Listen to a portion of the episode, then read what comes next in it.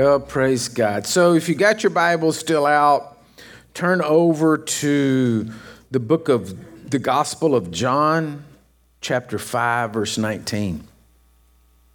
So I want to continue today on the message that I started last week about the Father's business or family business and about how God wants to wants us to operate the family business in our own kingdoms and in our own lives. You, whether you realize it or not, you have a kingdom. Your kingdom is what you're around right now your family, your friends, your associates, the people you do business with. That's your kingdom. That's what you have been assigned to in life. You may think they're all crazy. You may not like them. You may want to go somewhere else. But if you're connected with them right now, they're in your kingdom and God's called you to do something with them. Amen? Which is called preach the gospel. Tell them good news about Jesus. So, anyway, I, this whole message, and you'd have to just go back because I don't want to review, because if I do, I'll just keep preaching it and I'll never get on with today's message part. But uh, I talked about the family business and about if we're going to operate in a family business, we're supposed to operate the family business like the family's nature is.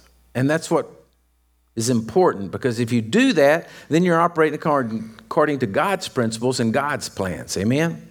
And so it says in John chapter 5, verse 19. It says, Then Jesus answered and he said unto them, Most assuredly I say to you, the Son can do nothing of himself but what he sees the Father do.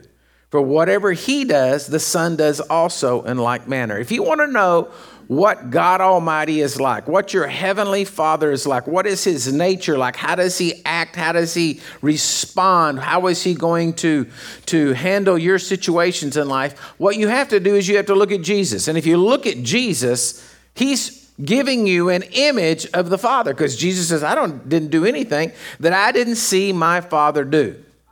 Hello? So he's operating in the family business, and he's going to operate the family business like the family is supposed to operate.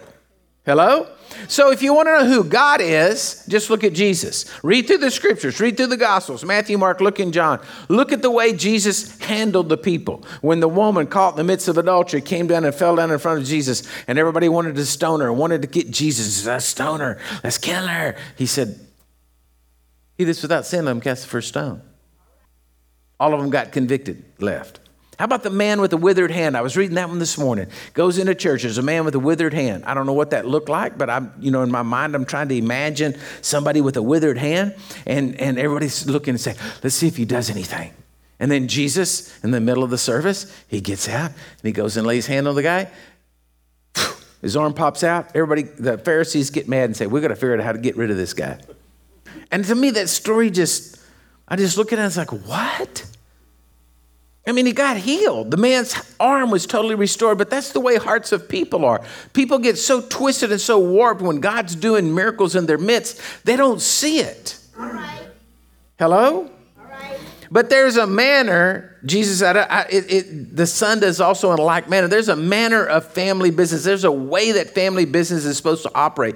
There is a way that we as Christians are supposed to be representing Jesus. Yeah. And I realize there's a lot of Christians that do not represent Jesus well. I realize that there, uh, that there are issues and problems and problems with churches, problems with pastors, problems with deacons, problems with elders, problems with just members. I understand that. But you don't throw all of everything out just because of a few rotten apples. The, the gospel is true. The Bible is true. If man is weak and can't perform it, that's his problem. But the gospel is true. And what Jesus did on the face of this earth, he, he is the Son of God, but yet he gave himself down to, to, to, the, to humanity and brought himself down to that level to walk on this earth, and he walked on this earth without sin. He did it. If he did it, he made a way for us that we can do it. So there's no excuse. There's no excuse for being ugly. There's no excuse for being, being hard hearted or whatever. Our only, only answer is we need to be like Jesus. Amen? So here's another story Luke chapter 9, verse 51. Luke 9 51 it says, And it came to pass that when the time had come for him to be received up, that he steadfastly set his face to go to Jerusalem and sent messengers before his face and as they went, they entered into a village of the Samaritans to prepare for him, but they did not receive him because his faith, face was set for the journey to Jerusalem. And when his disciples, James and John, now just think of it, the disciples, James and John. This is John that wrote the Gospel of John. This is one who laid his head on Jesus' bosom. This is John the beloved. This is John, supposedly the great lover, right? He said, Lord, do you want us to command fire to come down from heaven and consume them as Elijah did? Let's just burn them all. Let's burn the village, men, women, and children. Let's call fire down from heaven and kill them all. And Jesus said, You do not know what manner of spirit you are of. For the Son of Man did not come to destroy men's lives, but to save them. And they went to another village. So, was Uh, uh, in the Old Testament, Elijah did call fire down from heaven and consumed. He actually, the fire from heaven fell and it consumed the offering that he had given. It didn't consume the people, consumed the offering that he had given, but then they killed all the prophets of Baal. So the principle of calling fire down from heaven was not, you know, was not unbiblical. Elijah called fire down from heaven. All right. Right? Now, only problem was Jesus said, You got it all wrong, boys. You're out here saying, I want to kill everybody. And I'm not about killing people, I'm about saving people.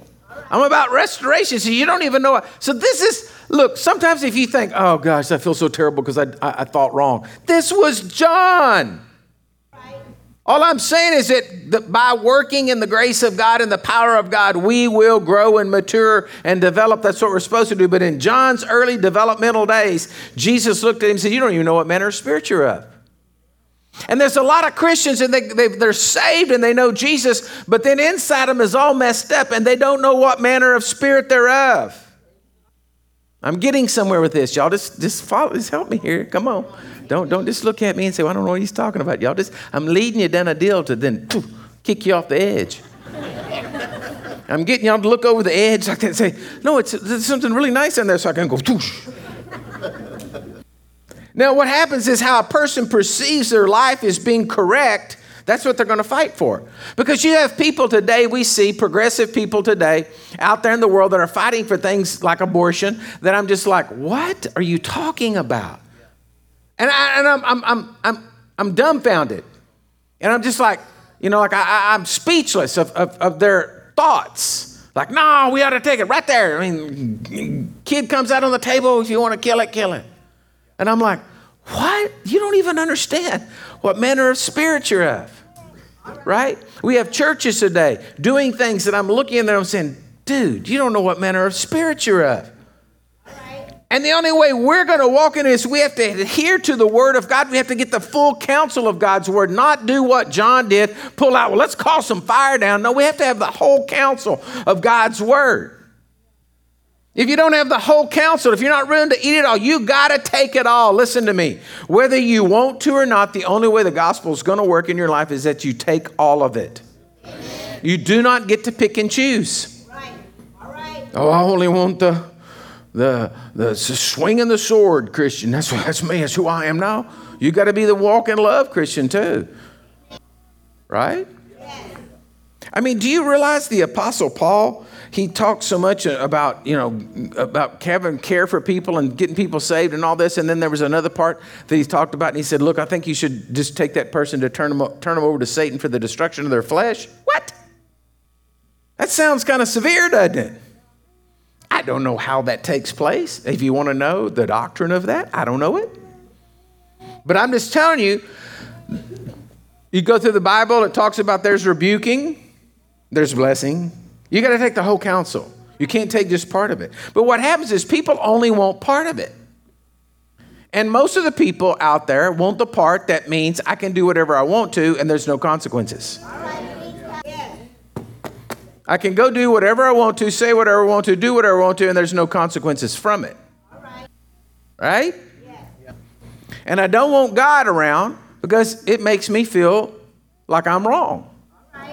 So I don't want to talk about Jesus. Get crosses out of here. Get the Ten Commandments out of here. I don't want to see it. Makes me feel funny. I don't like that. I basically just want to go do whatever I want to go do, and I want you to do what I want you to do. Have y'all noticed that twist on it too? We can get along as long as you do what I want you to do. Well, good gosh.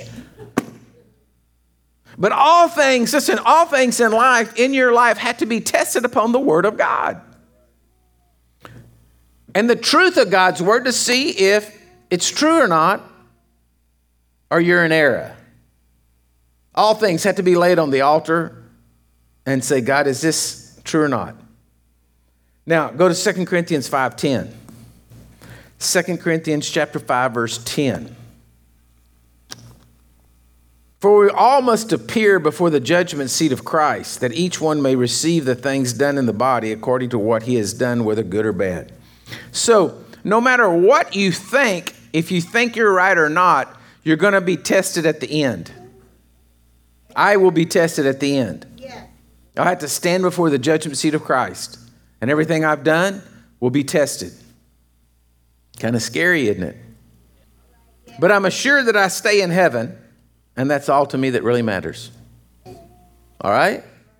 But everything's going to be tested, so therefore I don't have to worry too much about what goes on in the sense of having to have justice because I know at the end of it there's only going to be one just judge who judges everything. Now go to 1 Corinthians chapter 3. I'm getting somewhere with this. Y'all just hang on. 1 Corinthians 3:11. 1 Corinthians 3:11. For no other foundation can anyone lay than that which is laid, which is Jesus Christ. Now, if anyone builds on the foundation with gold or silver, precious stones, wood, hay, straw, each one's work will become clear, for the day will declare it, because it will be revealed by fire, and the fire will test each one's work of what sort it is. If anyone's work which he has built on is endures, he will receive a reward. If anyone's work is burned, he will suffer loss, but he himself will, will be saved, yet as through fire. Do you not know that you are the temple of God and the Spirit of God dwells on the inside of you? Now, I've been preaching on Wednesday night this message about the spirit of life. I don't know that in, in the past years I've been more excited about a message than what's been going on on Wednesday nights. And I pray that you've watched it and you've looked at it and you've gone through that series because if we can understand that when we get saved, that you didn't just get saved so that you could just die and go to heaven. You got saved so that the Spirit of God could be on the inside of you, that you could be the, the, the, the, temple of the living God and Spirit of life be on the inside of you so that then you could carry Jesus around everywhere you went and let Jesus bubble out of you all over the place and bless and touch other people. Amen. If you could just grab that revelation that God has power on the inside of you, all the power of heaven's on the inside of you that was in Jesus is in you at salvation. But knowing that and saying that, doesn't it sound like I'm just slapping my lips? I'm just, you know, I'm just, I, I'm just talking because I don't know that I see a lot of people doing it. And I'm not putting condemnation on you, I'm talking about looking at the world scene. I see so much wickedness going on. So many people that are just, you just, I mean, I knew this when I was 10 years old that what they're doing was wrong. I don't have to be, you know, go to the greatest schools in the world and have the greatest doctorates and everything in there. Man, I was a 10 year old boy, I knew what was going on was wrong. Hello? It doesn't take a lot of sense to know that this is ignorance. But what people are doing is people want to do what they want to do, and then they want you to like what they do. But the time is coming that God says, wait a minute, this is not going to work like this. This is not the way it should be. Christians should be operating in my power and my presence, and Christians should be flowing in the things of God so that everybody around them would be touched and would be blessed. Amen. And so when our churches start getting away from that principle. How in the world are, are Christians going to walk and flow in the things of God if the churches aren't even flowing in the things of God? There's got to be a shift. There's got to be some kind of a radical earthquake shift to shake Christians awake to say, hey, this isn't right. Okay? Yeah. So now here we go. So, family business. You say, man, you got way off somewhere. No, listen. I'm trying to get a point, I'm trying to get across to you this morning about family business, the way God operates and the way God thinks and the way God's nature is, so that you can understand as, a, as the spirit of life is on the inside of you, you can operate in the same principles, okay? Right. So the first principle is simply this God is a God of mercy. I cry, I pray all the time, Lord, what are you doing? Goodness gracious, put an end to this. Come back. Do something. Break open in revival. Smoke. God, let some fire fall, God. And then God takes me to the scripture and says, Hey, John, how you doing? You don't know what manner of spirit you have. And I'm praying, oh, God, let burn. Are y'all with me? I mean, come on, give me an amen. Don't make me feel like I'm the only person to ever think these thoughts. Come on. I mean, I'm just like saying, oh God, just do something that, you know, one town, Sodom and Gomorrah type situation. Fire and brimstone fall from sky. Just, just one. It could be a small town. just something to show forth. And, and then God says, no, no, you, you've missed the nature, my nature. My, my nature is, is mercy. So I looked up the word mercy. And the word mercy means this kindness, or goodwill towards, listen, this is what it says. I promise you, this is what the uh, Greek dictionary says kindness or goodwill towards the miserable and the afflicted, joined with a desire to help them. When I read that, I was like, wow. Kindness and goodwill towards the miserable that's what mercy means kindness and goodwill towards the miserable. And then I thought, Lord, you know, only mercy, mercy then only works if the person realizes they're miserable. Think about that for a minute. I ran into a, a, a person that, uh, man, I don't know how you describe them. It was six o'clock in the morning, off in another town. Uh, we were going fishing. I was trying to get some fuel and I was filling up my vehicle, and then I turned around and this person was there. Lady of the night, something. And I just, I was just like this, six o'clock in the morning, not too sharp, hadn't had enough coffee yet, and I turned, oh man, they're just, they're standing right there. And uh, man, they were high on drugs, you know, tweaking out twitching and flipping and whatever. And, and, and I started trying to talk to them, and, uh, and there was no conversation. I mean, there was, it was, it was, they were, they were out of their mind. And I, I looked at the person and I thought to myself, do they know they're miserable? Or has this just become their life? And this is just who they are. And they're just happy being who they are right there. And do they know they're miserable? Because if a person knows they're miserable, they're seeking help. Hello? Yes. But it says mercy, I'll read that definition again, is kindness or goodwill towards the miserable and the afflicted, joined with a desire to help them. But a person can only receive mercy when they realize they're miserable. Right. There's a lot of people out there in the world, they don't know they're miserable and they're not seeking God's mercy. They're not turning to God at this time. No. They're turning to whatever, the government and this and that and the other to, to get them what they want, but they don't realize they're miserable. And they're dangerous because when, they're, when, they're, when you get to a place like that, you don't know you need help. You're not crying out to God. But every person who cries out to God, man, God extends mercy right off the bat because that's its nature. So then I begin to ask God, what's the difference between mercy and grace? And this is the definition of God Mercy's not giving the person what they deserve. That's mercy. Grace is giving them a way out.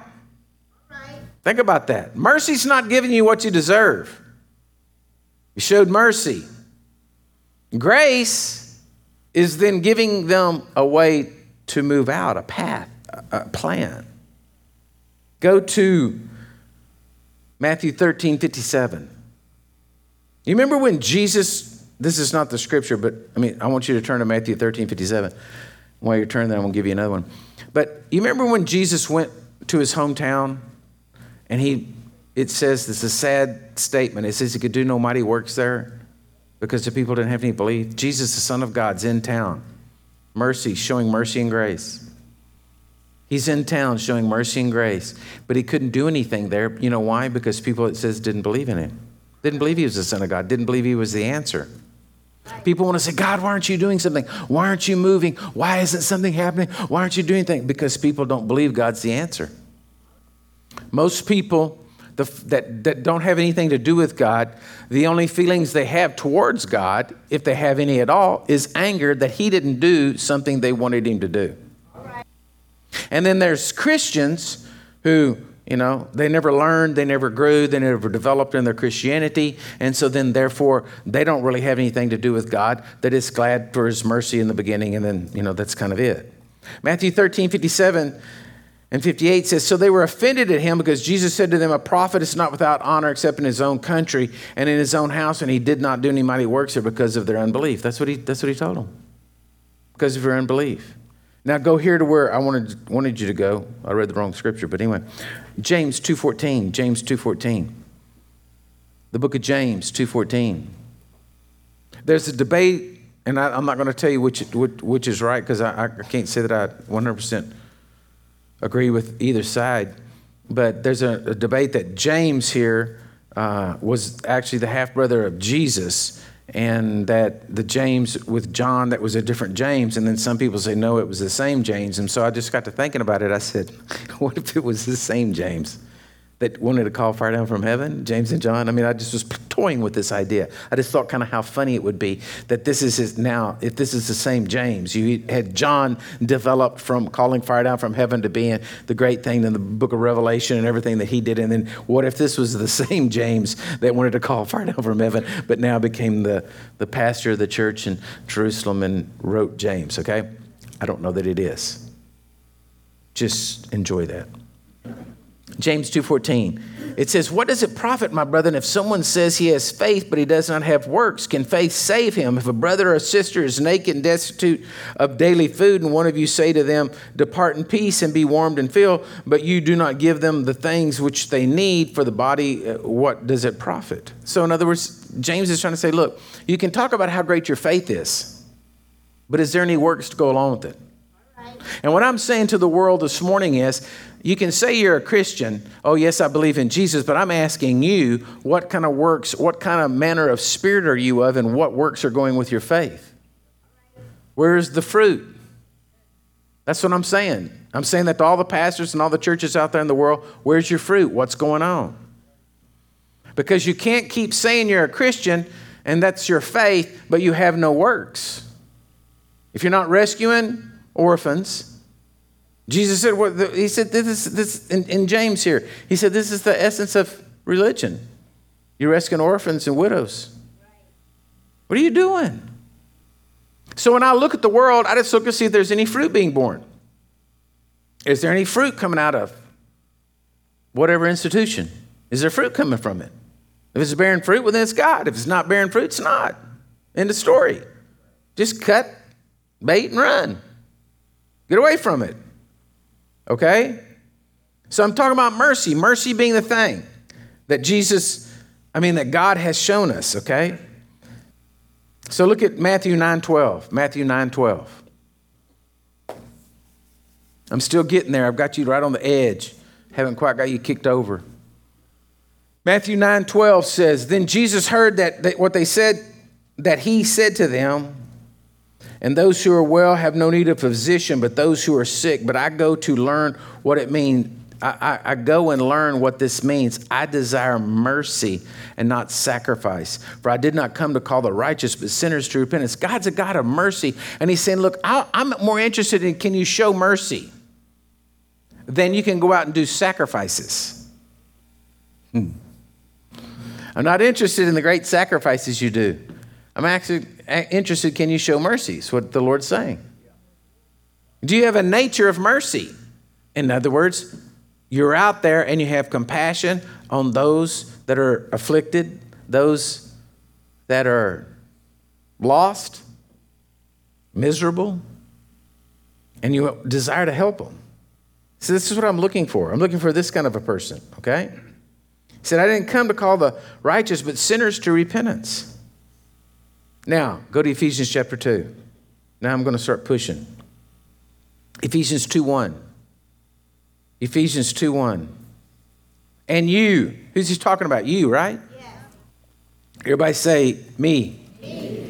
He made alive who were dead in their trespasses and sin, in which you once walked according to the course of this world, according to the prince of the power of the air, the spirit who now works in the sons of disobedience, among whom also we are all once conducted ourselves in the lust of our flesh, fulfilling the desire of the flesh and of the mind, and were by nature children of wrath, just as the others.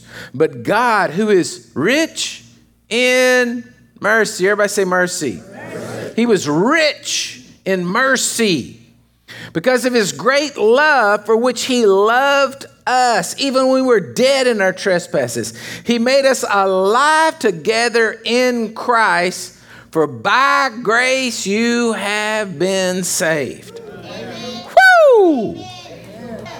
There is, listen to me, folks. Right now, you say, well, God never did anything for me. Bull. God showed you great mercy, showed me great mercy. He didn't kill me, He didn't smoke me when I deserved to be smoked.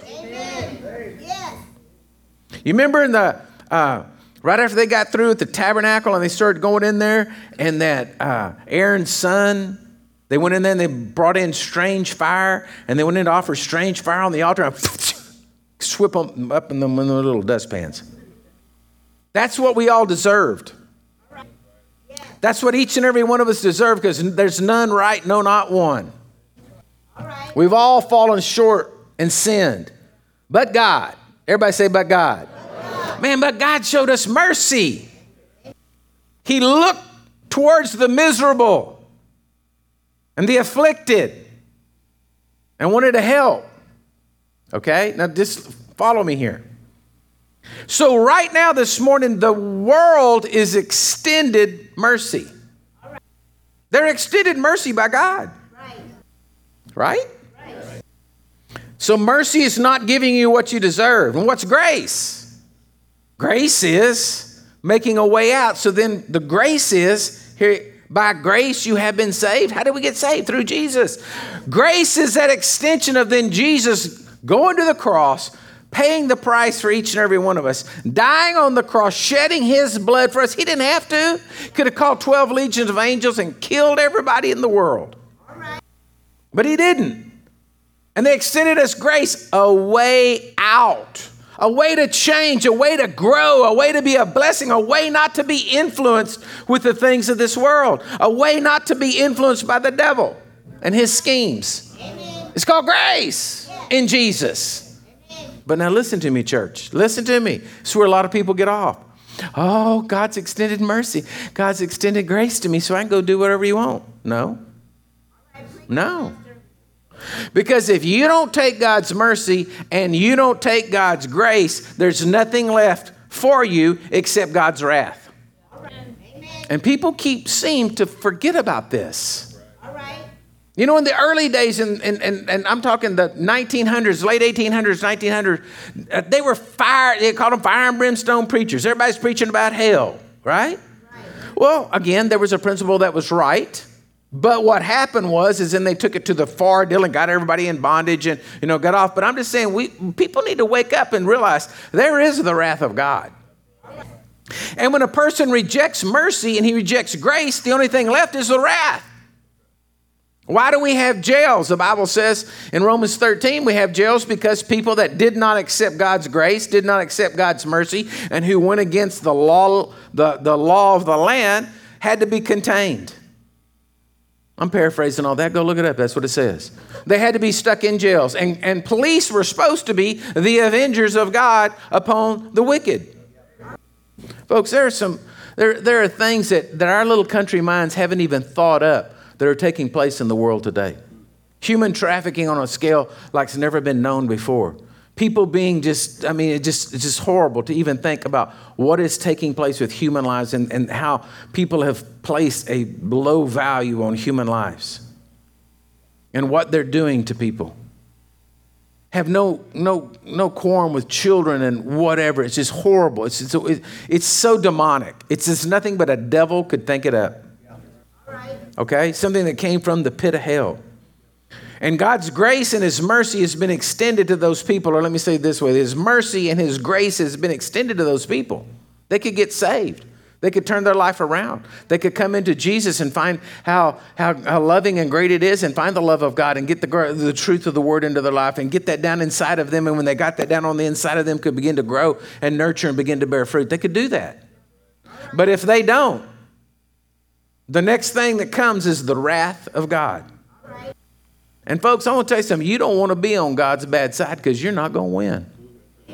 But do you know it's so crazy because if you go read the book of Revelations and get all the way to the end of it and start reading that, it says that people literally will see the heavens roll back and, and they'll see God and they'll say, Go away, we don't want you. Crawl in rocks and dens and the, try to let the rocks hide them. What? I mean, that, it doesn't make any sense to me. At that point, you better just, man, eat dirt and say, Oh God. But people will become that hardened, that lost, that, that, that extreme that they will not cry out to God. They will not take his grace, his mercy, and his grace. And God's saying to us that if we're going to operate in the family business, we have to understand these principles of mercy and grace. But if you've offered mercy and you've offered grace, the only thing left is wrath. And that's where Paul gets into all of his rebukes when people won't change. People are hurting the gospel and stopping the gospel. And say, go rebuke them. But it's the family business. Mercy is something that we should extend because it was extended to us. It says, let me read on a little bit more here. Read this again. It says, By grace you have been saved and raised up together and made to sit in heavenly places in Christ Jesus. Look what the grace did for you. God made a way. He said, Look, I want you to come on up here with me and learn the family business. I want you to sit down here, and there's no better place you're going to learn it than right here beside me at the throne that in the ages to come he might show the exceeding riches of his grace in his kindness in us in Christ Jesus. For by grace you have been saved through faith, and that not of yourselves, it's a gift of God, not of works, lest anyone should boast. In other words, God's done it. He extended it out, He poured it out, and that's all there is to it. You can't earn it. You can't be Mrs. Mr. or Mrs. Goody Two Shoes and, and, and get favor from God. God doesn't have favorites. All right. We're all His favorites. He's extended the same amount of grace and mercy to all of us. Amen. Hello? But if you don't want to work in the system, listen to me. If you don't want to work in God's system, then the foolishness of that is there's nothing left but wrath. There's only one system that works God's system. And if you're going to go work some other system, it is not going to work. You can't call yourself a Christian and say, "I'm going to be a Christian. I'm going, I'm going to, I'm going to, you know, I'm going to hate my brother." I mean, I could get really specific here. But I know y'all know what I'm talking about. I don't have to get cut off the internet by saying these things. Y'all know what I'm talking about. There's things going on in the world today, it's, it's debauchery. And they're saying, oh no, we can do that because God loves everybody. No. You either line up or you get the wrath. There's nothing else, there's no other choice. You can't invent a new gospel. And people don't want to invent a new gospel and say, well, we can do this or we can do that, and it's okay because God's rich in mercy and grace. No. No. Go to Hebrews chapter 4, verse 16. Now, let me show you this. I want to end in a good note. So, how are you going to develop mercy in your life? It's the nature of the family business. You gotta, you gotta develop mercy in your life. Hebrews 4:16 tells us. Let us therefore come boldly to the throne of grace that we may obtain mercy and find grace to help in a time of need. So you can obtain mercy. Folks, when you begin to realize how much you have been forgiven, then it makes it real easy to forgive. Yes. Hello? Now, let me ask you a question. How many of y'all well, don't raise your hand. Don't say anything. An, I'm just going to say it. It's a rhetorical question. Uh, how many of you, you've, your children, you, you've had to tell them no before in life? And then you told them no, and they didn't like no because they wanted to do what they wanted to do. I'm learning all these things. My new puppy, it's puppy training. Oof. It's exactly the same as raising children, except they don't talk back. And you say no. but they want to do it, right? And then you have to have more discipline, right? But you see, what, what happens today is the world wants to sit back and say, oh, well, no, I just want mercy and grace. No.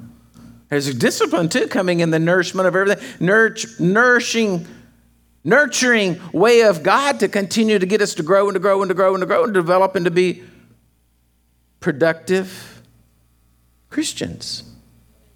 Hello? Yes. But you can't obtain mercy. The way you obtain mercy, look, let us therefore come boldly to the throne of grace, where that we may obtain mercy. Where was mercy obtained at? The throne. In God's presence. You're not going to have any mercy if you don't if you're not in God's presence. You're not going to have mercy unless you spend time in the presence of the one who's merciful and was merciful to you. If you don't know God's presence, you're not going to know mercy. Because God is mercy and His love. If you don't know God's presence, if you don't know what it means to go sit on your porch with a glass of iced tea and sit there and watch a sunset and feel touched by God, well, it is 105, so let me rephrase that. Maybe a sunrise. You know, so let me rephrase that. That may be a tough spot. You may feel sweat running down the side of your head, not the presence of God. But you follow what I'm saying? You've got to have these times. This morning I sat there and I was reading my Bible and I looked up and there was a, a, a, a young cardinal sitting in a limb on, on uh, uh, you know, right outside my uh, glass of my door. And I'm just sitting there reading and I'm watching this beautiful, beautiful red cardinal sitting there doing whatever he's doing. And I'm just saying, man, God, it's so amazing. And I started just talking to him like this. I was into God, God, God get the people in today from the north, south, east, and the west. Bring them in here, let them hear the word of God. Lord, let me preach good. And then I just got off, saw the red bird. I'm like, man, Lord, what a beautiful thing. You, that you made a bird that they're all not just, like you just said, I don't have time to mess with birds. Make them all gray and black. Are y'all with me? A painted bunting. I, you know, I don't know a lot about birds. And, and not until one day I became aware that there was birds besides dove and quail. that I, I bought a bird book to find out what a bird, you know, certain birds were.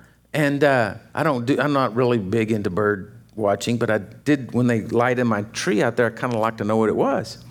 And so I started finding about this orioles and, you know, different birds. And I was just looking at them and I was just like, look at that. God, you're so intricate. I mean, the world is warped, Lord. Like I'm, I'm talking to him as of today. Said, the world is warped. It's fallen to pieces. People are crazy. This, this and stuff and debauchery and everything's going on. And you got time to feed that red bird.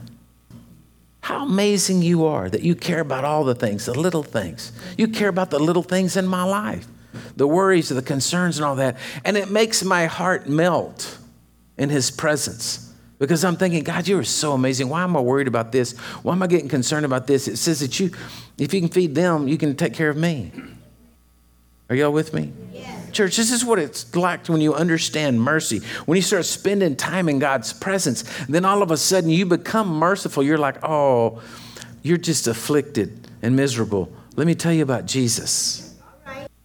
You start looking at things differently.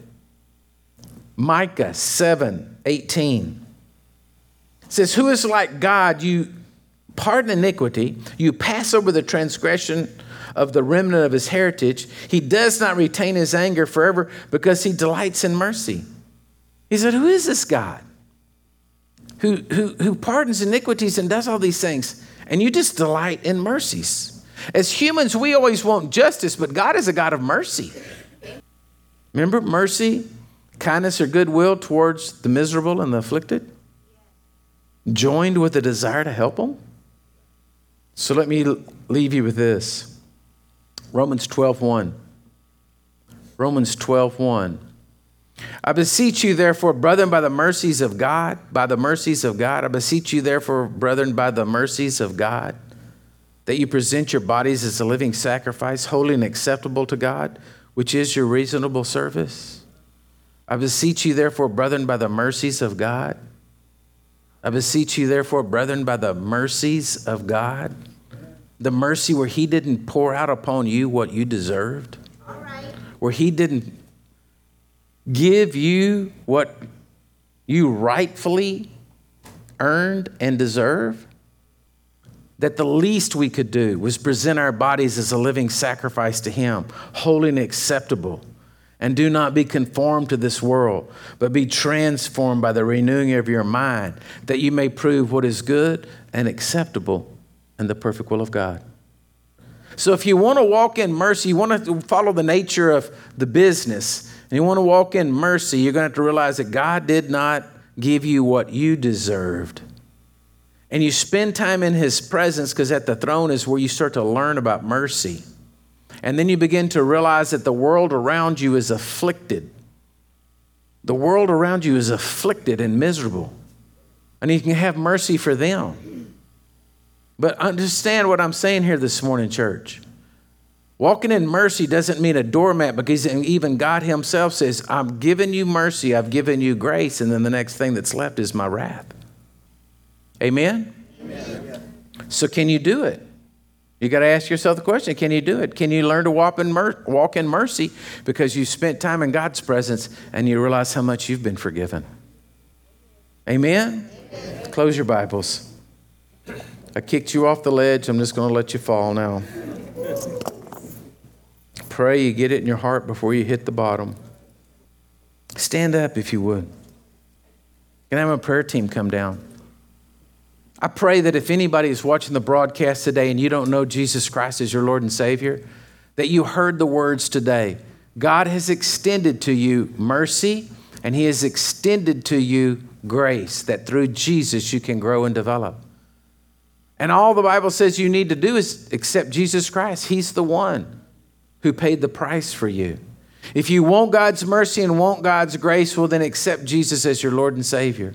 Pray and say, Jesus, come into my life. I believe you're the Son of God. I believe you died on a cross for me. I ask you to forgive me of my sins, wash me in your blood, and make me part of the family of God. And He will right there. He will right there wherever you're at. If you're in the building today and you're not sure about the grace and the mercy of God, you're not sure that if you died, you would go to heaven. That's why our prayer team is up here this morning to pray with you and lead you to the Lord. pray a simple prayer with you. We're not going to lock you down. We're not going to uh, uh, uh, make you, you know, do something crazy. We just want you to know Jesus Christ is your Lord and Savior and walk in His grace and mercy. Amen. And so don't leave this building today if you're not sure that you're in the kingdom of God. Because I'm telling you, the world out there is a bad place. And so we're going to make it better by being merciful and having fruit in our life. Amen? Amen. So look at the person beside you and say, You got to walk in mercy. Now I'm going to pray for you. Father, I just pray over every person today that's been in the sound of my voice. That, Lord, they didn't hear my voice, but they heard your voice and that you spoke to their hearts. They realized, Jesus, what you did for us, the great sacrifice you made for us, and what you forgave us. Thank you, O God, for giving us mercy. Thank you, O God, for the grace in Jesus. And Lord, I ask today that we as Christians, that we would walk in, in, in, in the nature of the business and be a blessing to all those around us, be a blessing to everyone in this world, all the people around us, Lord God, we could be true examples of light in the midst of darkness. So, Lord, bless the people as we go today. Bless their week, bless their time, Lord God, that they will bear fruit and it'll bring joy to you. And we thank you for it, Lord, in Jesus' mighty name. Amen and amen. God bless you, church. We're here to pray if you need us. Amen.